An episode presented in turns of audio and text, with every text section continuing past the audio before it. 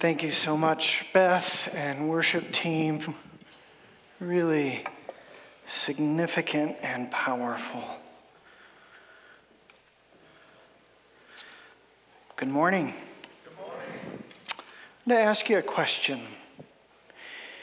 Have you ever in your life found yourself in total and complete darkness?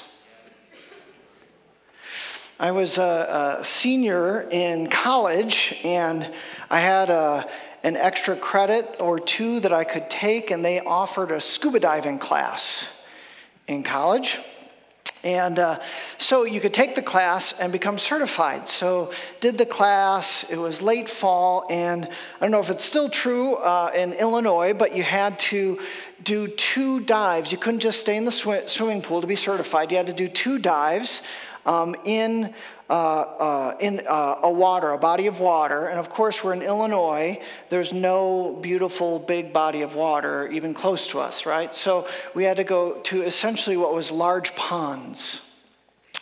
And, the, and so we went to a large pond, and it was overcast day. It was a, a little chilly. We had our wetsuits on, and it was our first dive.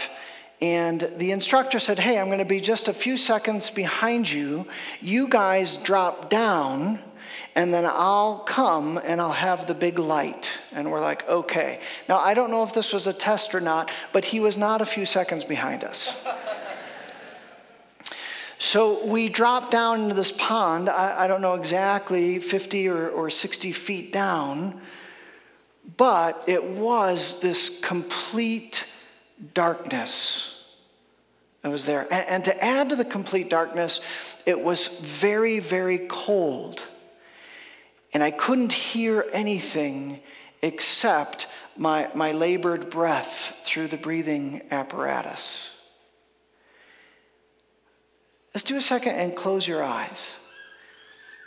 And I still remember this moment. I said, This must be a little bit what death feels like like hell.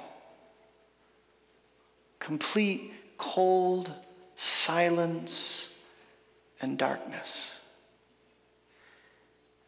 Now keep your eyes closed for a little bit longer. Scripture talks about darkness in a physical sense, but also in a spiritual sense. And that darkness in a spiritual sense feels a little bit like fear or sometimes terror or sometimes confusion or a sense of lostness, a sense of desperation, a sense that all is lost and you're ready to give up. That's a, a spiritual darkness that Scripture talks about.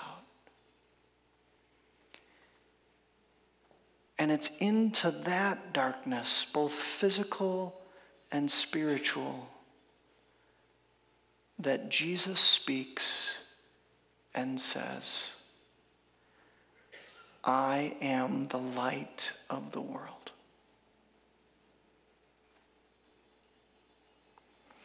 Okay. Let's turn on the lights so you guys don't fall asleep during the rest of the message. Did I?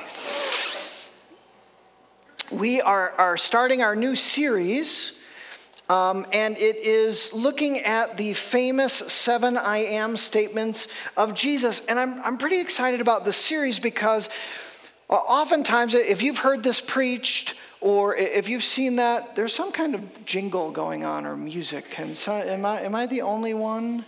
Oh, okay, all right. Um, uh, so we're going to discover a little bit about who Jesus is and what he's about, but we're going to also do something else. We're going to approach these seven I am statements in a slightly different way because I'm convinced that Jesus chose these particular I am statements because of who we are and what we lack and how we are in need. That, that we're going to approach these seven I am statements not really first and foremost with what Jesus says about himself, but we're going to approach perhaps that, that need, that longing, that, that desire that we have, that, that empty space that we have, and the reason why Jesus chose that particular statement. In, in other words, we're going to say, first and foremost, what was it about this idea of darkness? How do we understand from a biblical perspective that darkness, our need? How are we in dark? And then understand a little bit more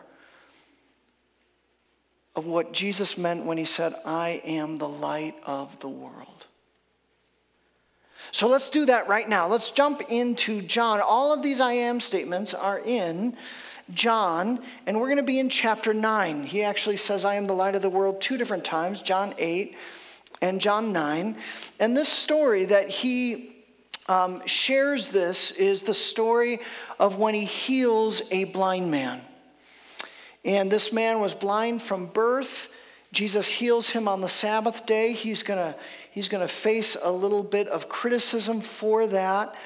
And, and so let's understand this first I am statement from Jesus. Actually, I think it's the second, but we're, we're going in the order that makes sense to me. Um, when he says, I am the light of the world, it's in context. And in that story, it, it helps us understand the meaning, not only of Jesus as the light and we as the light, but also darkness. So, John chapter 9, verse 1, he says this As he went along, Jesus, he saw a man blind from birth. His disciples asked him, Rabbi, who sinned, this man or his parents, that he was born blind? Neither the man nor his parents sinned, said Jesus. But this happened so that the works of God might be displayed in him. As long as it is day, we must do the works of him who sent me, works of the Father. Night is coming. He's probably talking about the cross and the evil one, Satan. Night is coming when no one can work. While I am in the world, I am the light of the world. Verse 6. After saying this, he spit on the ground, made some mud with the saliva, and put it on the man's eyes. Imagine that for a moment, right? Spits on the ground. I don't know if the guy was too excited about it or not, but he spits on the ground, makes some saliva, wipes it on his eyes, and then Jesus says, Go Wash in the pool of Siloam. This word means sent. So the man went and washed and came home seeing. His neighbors and those who had formerly know, uh, seen him begging asked, Isn't this the same man who used to sit and beg? Some claimed that he was. Others said, No, he only looks like him. But he himself insisted, I am the man. I love these little details that John puts into the gospel. How then were your eyes opened? They asked. He replied, The man they called Jesus made some mud, put it on my eyes. He told me to go to Siloam and wash. So I went and washed, and then I could see. Where is this man? They asked. I don't know. He said, Remember, he hadn't seen Jesus. He was blind. He'd only, he'd only seen after he'd gone away from Jesus to the pool of Siloam. Now, Jesus, as I said, he healed on a Sabbath. And the religious leaders who were really opposing Jesus, they bring this man who was born blind, now seeing, and they investigate them, him. They say, What's going on here? How did you, weren't you born blind? How did you? He says, Yes, and he tells them the stories. They said, That does not make any sense because he healed you on the Sabbath. And the guy's like, Hey, uh, I don't think God listens to sinners. All I'm telling you is that he, you know, he healed me. So they pull in his parents. And they're like, Was he indeed born blind? And the parents are scared because you can be kicked out of the synagogue right? If you're, you're going in opposition to the religious leaders. So they want to be real careful. They're like, hey, uh, he was born blind, but he's old enough, you ask him. So then they pull the guy back in. Now tell us the story again. And then the guy gets a little sarcastic. He's like, Oh, do you want to be his disciples too? Again, that's proving my point that sarcasm can be a gift of the Spirit, but that's really a rabbit trail. We're not going to go down there. All right? So he gets a little sarcastic. The religious leaders are super upset and they kick him out of the synagogue. All right? Now let's finish the story. Verse, look at verse 35. So he's kicked out of the synagogue. The religious leaders don't know what's going on. Jesus heard that they had thrown him out, and when he found him, he said, Do you believe in the Son of Man? Who is he, sir? The man asked. Tell me so that I may believe in him. Jesus said, You have now seen him. In fact, he is the one speaking with you. Then the man said, Lord, I believe. And he worshiped him. Jesus said, For judgment I have come into this world so that the blind will see and those who see will become blind. You see, in the kingdom of God, it's an upside down kingdom. It's an inside up. The things that are up, they're actually down. The people who claim to see actually are blind. The people that recognize their blindness spiritually, they see. Some Pharisees who were with him heard him say this and asked, What are we blind to? Jesus said, If you were blind, you would not be guilty of sin. But now that you claim you can see, your guilt remains. Powerful, significant story. Let's unpack a little bit. What is Jesus? What does the story, how does it help us understand? First and foremost, darkness. When the Bible talks about darkness, it, it, talks about darkness in a variety of different ways. Let's, let's start with the miracle that happens in this story. Jesus heals the blind man. Part of how the Bible talks about darkness is darkness is an absence or a diminishment of life. An absence or this diminishment of life. If someone is born blind, that is a diminishment of life. Jesus comes and heals the man born blind. Now, this is the only instance that he spits on the ground and makes some mud. A little mud patty, he gets working there, smears it on the man. So the question is, why did Jesus do that in this instance? Why did Jesus he he heals from a distance, right? He doesn't he doesn't need any of that. He doesn't have to do that. There's nothing magic in the soil or the mud. Why does Jesus do that? Now, there, there's not a nowhere like when he unpacks a, a parable does he say, here's the answer. But here's what a lot of, of, students and scholars believe is that Jesus did that for this miracle in particular because he is pointing us back to the creation story. He's pointing us back. Do you remember when we're told in the opening chapters of Genesis when he makes Adam? Do you remember what he does? Where does he make Adam from? The dust, the earth, the soil. He forms Adam, and then God breathes life into him, known as that divine kiss. That was the, the moment of human life being created and formed. And then, if you back up a little bit before Adam, do you realize that we're told in the opening verses of Scripture, in the beginning, the world, do you remember what the world was like in the beginning? We're told in Genesis 1, 2, and 3. Now the earth was formless and empty What's that ne- next word? huh.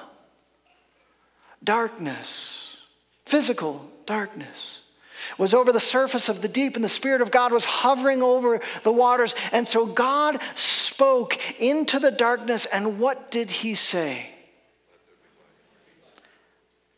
Let there be light. And there was life. So, there's the, so the earth was formless and empty and lifeless, and darkness was there, and God spoke and brought life. Now, in another in the beginning passage, the other in the beginning passage is John chapter 1. You remember John in this gospel, he says, In the beginning. Do you think he was hearkening us back to the creation story? Absolutely. And the Word, who was the Word? So when God speaks, people listen. Yes. Nice, Mike. When he speaks, he's speaking Jesus. And he says, Let there be light. And the light brings life. And then says in John 1 3 and 5, he's talking about Jesus, the Word of God. He says this Through him, all things were made. I, I, think we have John, don't we? Can we go to the next one, Ariel? The next slide? Maybe we don't. All right, just listen. He says, Through him, the word Jesus, all things were made. Without him, nothing was made that has been made. In him, Jesus, the word, was life, and that life was the light of humankind. That life was the light of humankind. That light shines in the darkness, and the darkness has not overcome it.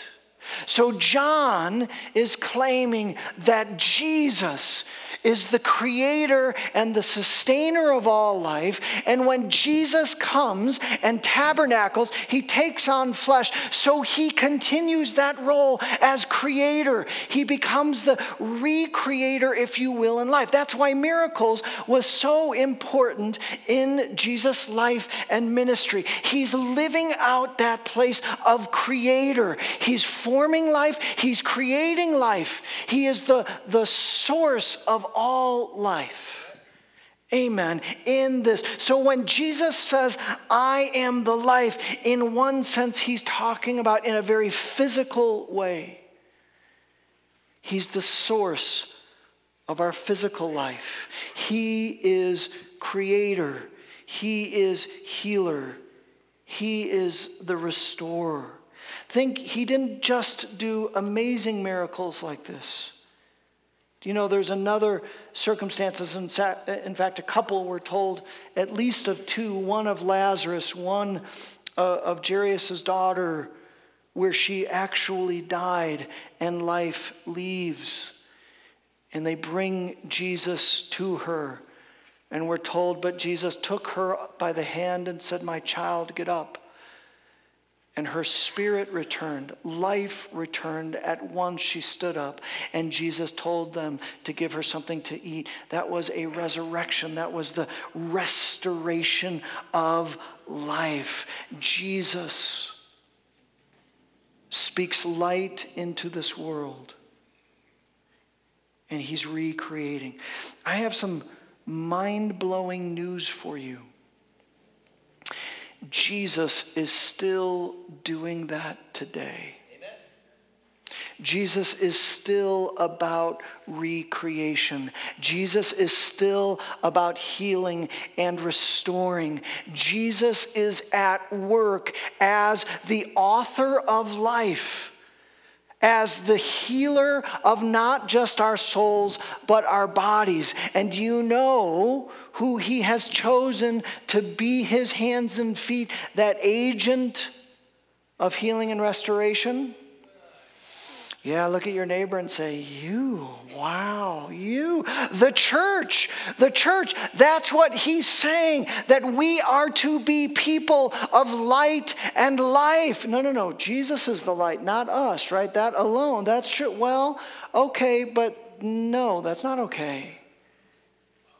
Jesus said, I have it, I, I, wish I would have used the other scripture in your in your bulletin. Look at the, the very bottom of the, this should be the scripture that's there. I think we have that. Yeah, we do have that. It's Matthew 5 14 and 16, where Jesus says, You are the light of the world. Who's the light of the world?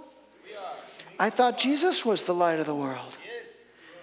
He is the light of the world, and now through us. Yes, you are the light of the world. In the same way, let your light shine before others that they may see your good deeds and glorify your Father in heaven. He's calling us to be a people of life a people of uh, light, that, that source where we're doing good, Wh- whether that is praying for people's healing and restoring, or simply meeting the needs of people uh, uh, living for justice and good. He's saying, let your goodness, let your life be people of goodness and grace and healing and restoration.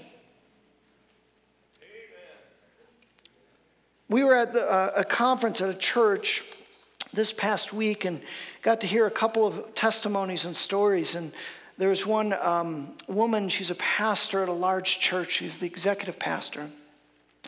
And she tells the story of the loss of her husband. Very hard. She's a, it was unexpected. All of a sudden, she's not only executive pastor, but a single mom. And then, and then her son was diagnosed at age 20 with Hodgkin's lymphoma. And we're, you can imagine how devastating that would have been. And she shared a little bit of her story about how hard it was to be a pastor during that time. She said, You know, when people ask for prayers for cats, it was hard to pray for them. Yeah. So she's like, nothing about, about cats. I was like, no, that's okay to say. I think that's good. And she said, you know, also it was really hard because I was continuing to pray for healing for people, and people were getting healed as I prayed for them. And my, my son was still struggling with Hodgkin's lymphoma. God had, had chosen not to heal him, and we're journeying through this.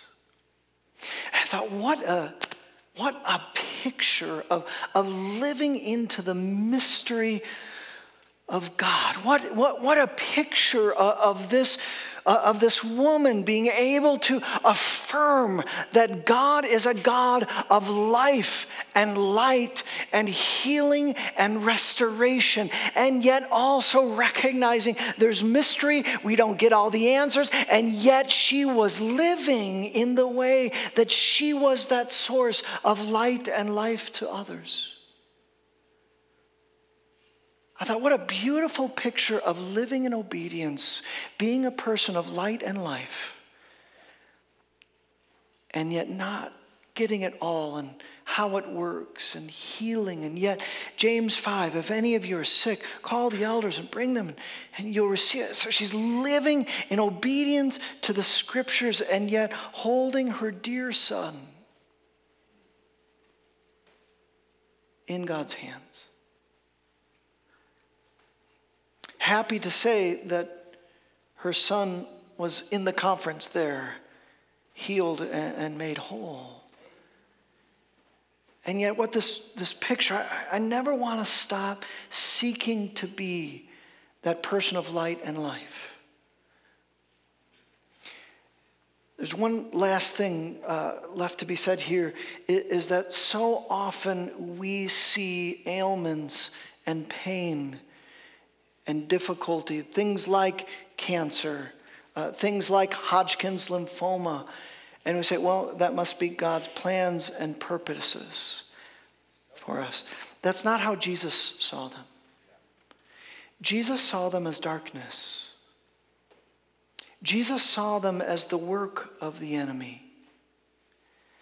Jesus saw his own life and ministry coming in direct conflict with the work of the enemy. That's why he became heal- came healing. And Jesus sees the mission of the church. Yes, does God work sometimes in those all the times. If we give it over to him romans 8.28 he'll all things he'll use for good. Yeah i yeah, so absolutely. And yet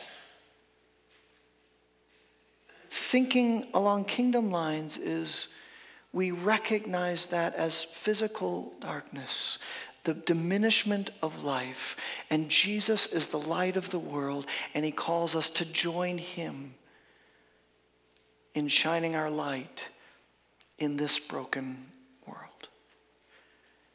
You are the light of the world. Now, darkness is not only the absence and diminishment of life, but also there is another dimension of darkness that Scripture talks about. Darkness as the absence of the wisdom, the truth, and the revelation of God. The prophet Micah at one point in, the, in his ministry, he is really rebuking and bringing the religious leaders, the Jewish leaders, to tasks, the prophets, the priests, all the leaders. And listen to what he says. This is Micah 3 8. He says, Therefore, it shall be night to you without vision and darkness to you without revelation.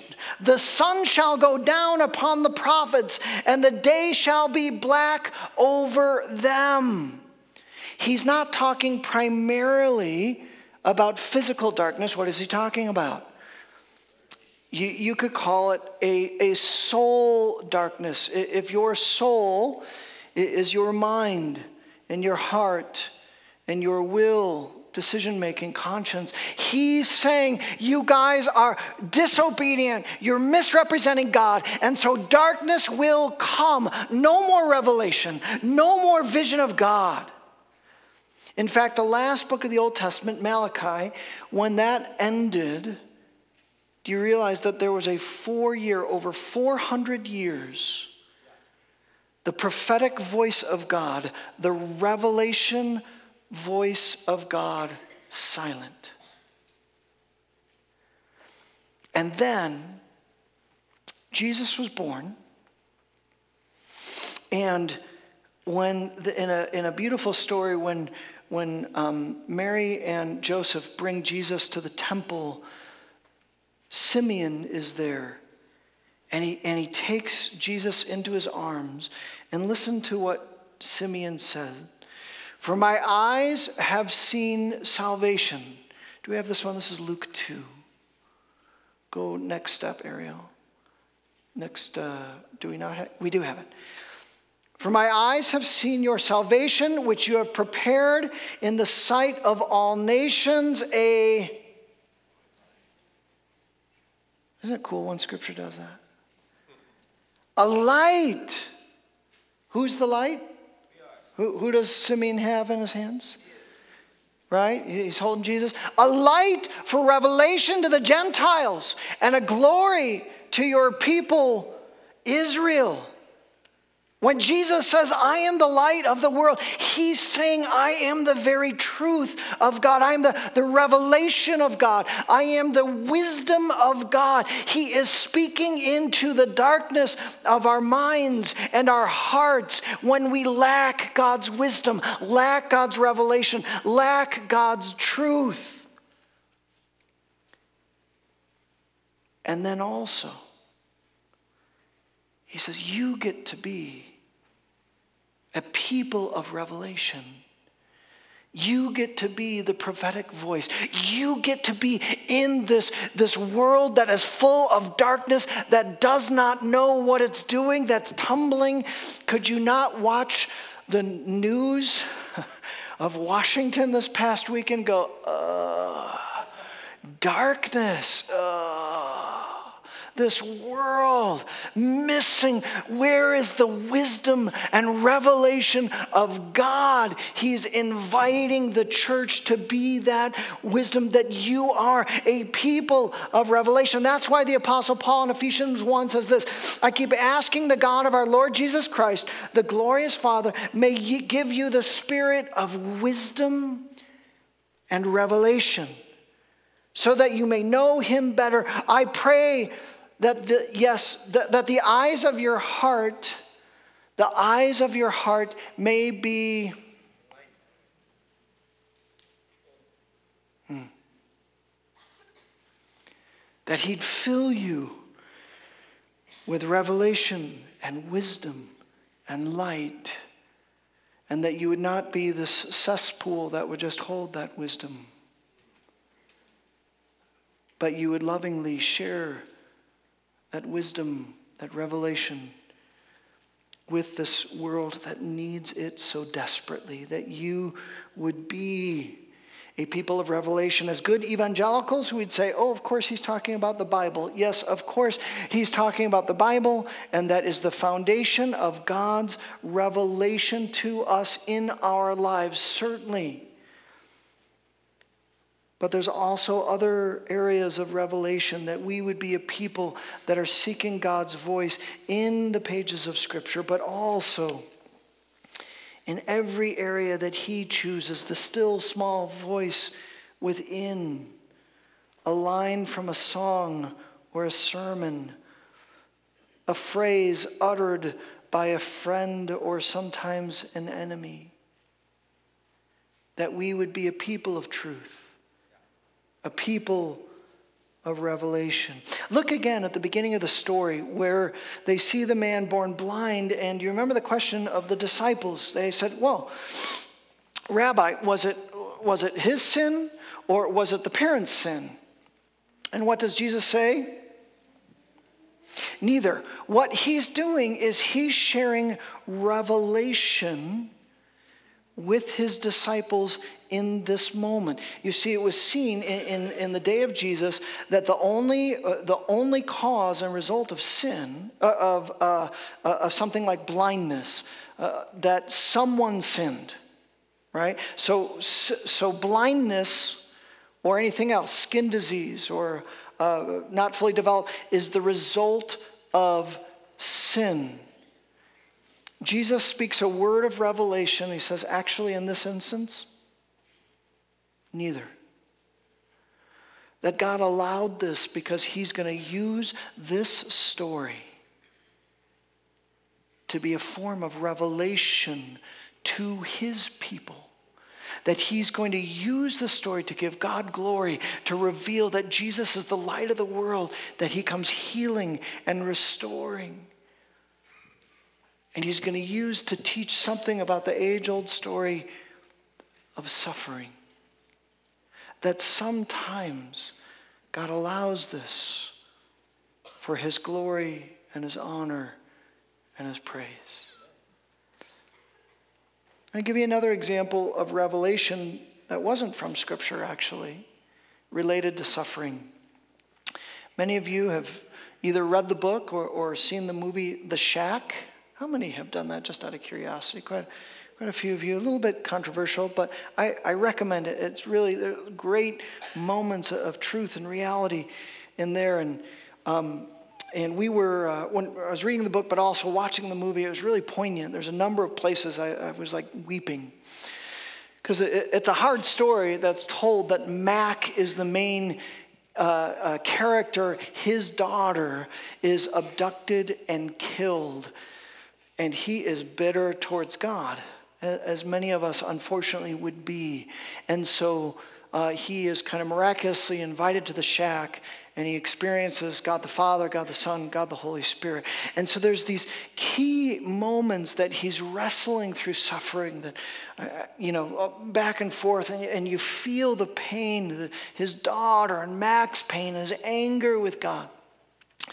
And just this one scene where um, he, they brought him to a field and they see all these kids playing, and you see the figure that is Jesus. And he, you see Mack's little daughter playing with Jesus in delight, a picture of heaven with Jesus. And, and I was ruined at that moment. I was like, ah. You know what that revelation to me was? Revelation was simply that all the suffering that we endure in this life. Yes, sometimes it's because of free will, because of our own sin or because other sins. Not every instance, but sometimes. Sometimes it's simply um, because God is allowing and going to bring glory to his people. But every instance we need to see in the light of eternity. We need to say, see Jesus' perspective, the Father's perspective of a momentary pain in the light of eternity with the Father, with Christ Jesus.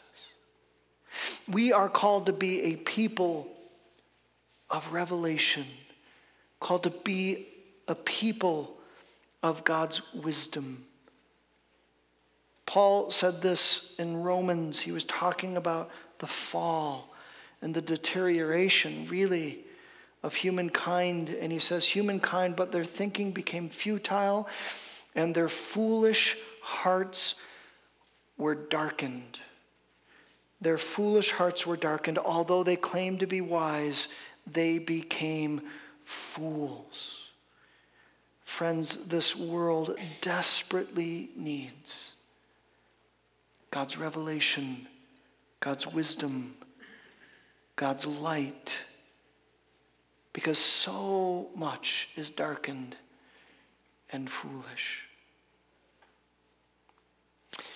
And the third way that Scripture talks about darkness is in a spiritual sense, a spiritual darkness. Darkness as a spiritual darkness. I love how the story ends. I love that it ends with this salvation story. Jesus finds him, shares, and affirms that he is the Messiah, and then the man receives sight. The more important sight. He had received the physical sight. Then he received the spiritual sight. Isaiah 9 2 says this. This is usually a Christmas story uh, passage. It says, The people walking in darkness have seen a great light. What a vi- visual that is. Walking in darkness. On those living in the land of deep darkness, a light has dawned? Was he saying that the people were without a sun and a moon and stars? That's not what Isaiah is talking about. What's Isaiah talking about? The darkness within. Jesus is the light of the world in that sense. Uh, Jesus said, when, when Jesus spoke again to the people, he said, I am the light of the world. Whoever follows me will never, what? Walk in darkness, but will have the light of life within them. I thought of a very gross and disgusting illustration. So I have a little video clip. No, I'm just kidding. That's not. Uh, it's a show that we really don't watch, we just see it um, and go, ugh, how is that so popular? It's like one of the most popular shows. Do you know what I'm talking about? The Walking Dead. right? Even the commercials, you're like, ugh, turn away, right? Uh, so gross. So I, I would not recommend that, and we're not going to show a video. but would we spiritualize that for a moment? He's saying, Isaiah is saying, that the people of this world are the walking dead. Perhaps not nearly as gross as the show, but far more significant. Amen. they're walking, there is a, a deadness in their sin. They don't know the creator of their soul. They don't know the source of revelation and truth. They don't know the author. We, if we are not followers of Christ Jesus, we do not know the author of life, and he's come to bring forgiveness and true life and real life and glorious life. Jesus he, he said he is the light of the world, and he says what happens, how he turns on the light. Let me unpack that for you for just a moment. What he meets with uh, another religious leader, but this religious leader, Nicodemus, was curious and interesting. And he says to, the, to Nicodemus, he says, You must be born again. And Nicodemus is not thinking of spiritual lines, he's thinking of physical. He says, How can a man enter his mother's womb again? And that's gross, right? So, no, Jesus said, How, come on, no. He says, You must be born. When you are born physically, there is this deadness of the Spirit. Some of you know this this three circle diagram that I like to use because you've got the body. Jesus is the light of the world in our body. Jesus is the light of the world in our soul, our emotions, our minds, the hearts that are, are darkened. But he says there is a there is a deadness of spirit in those who do not know Jesus Christ. And that when you, when this blind man who began to see, when he sees Jesus and he says, I believe, and he worshiped, what happened was of great spiritual significance. The Spirit of God entered his life and brought light and life to his spirit. Go to the next one.